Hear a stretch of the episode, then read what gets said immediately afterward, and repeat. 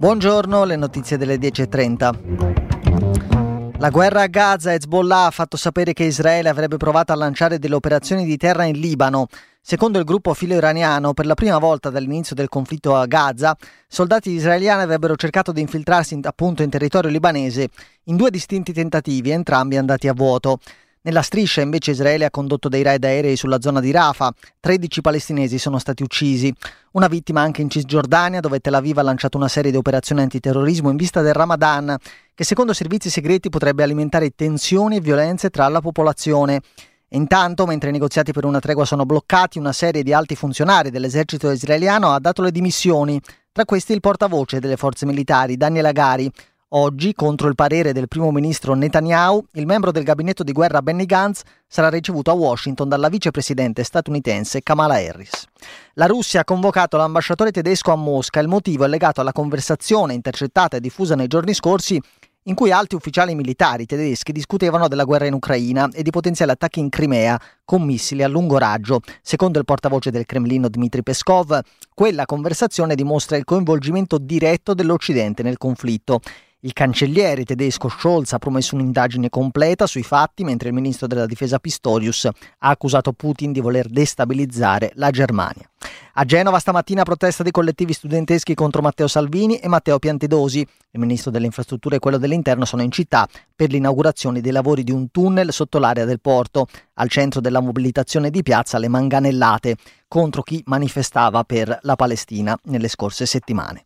A Roma nel pomeriggio ci sarà un presidio fuori dal Ministero dell'Istruzione. La protesta riguarda gli insegnanti specializzanti o già specializzati nel sostegno, in particolare il percorso per la loro stabilizzazione. Claudia Saputo è una dei rappresentanti del comitato che ha organizzato la mobilitazione.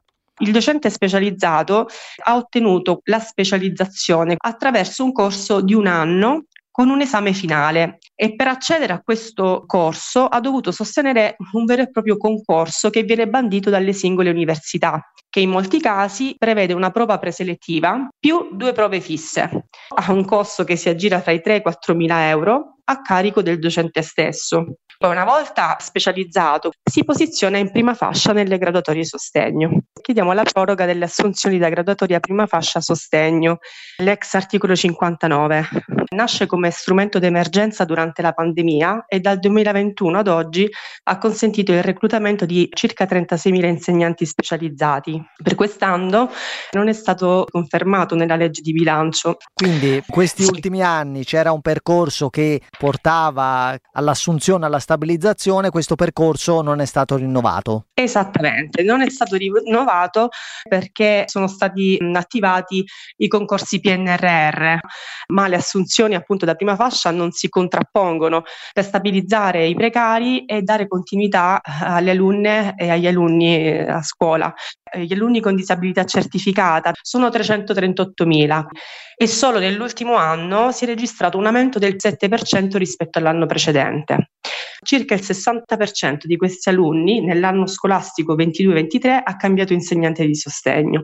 Questo accade appunto a causa dell'eccessivo numero di docenti di sostegno precari che il Ministero dell'Istruzione del Merito, nonostante i concorsi, non riesce a stabilizzare.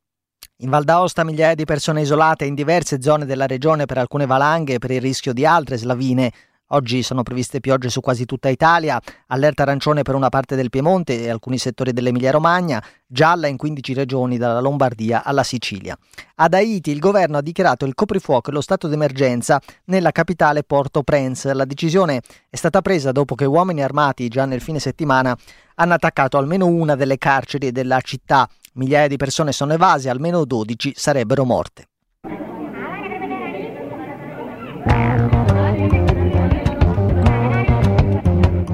Prossima edizione del giornale radio alle 12.30. Buon ascolto.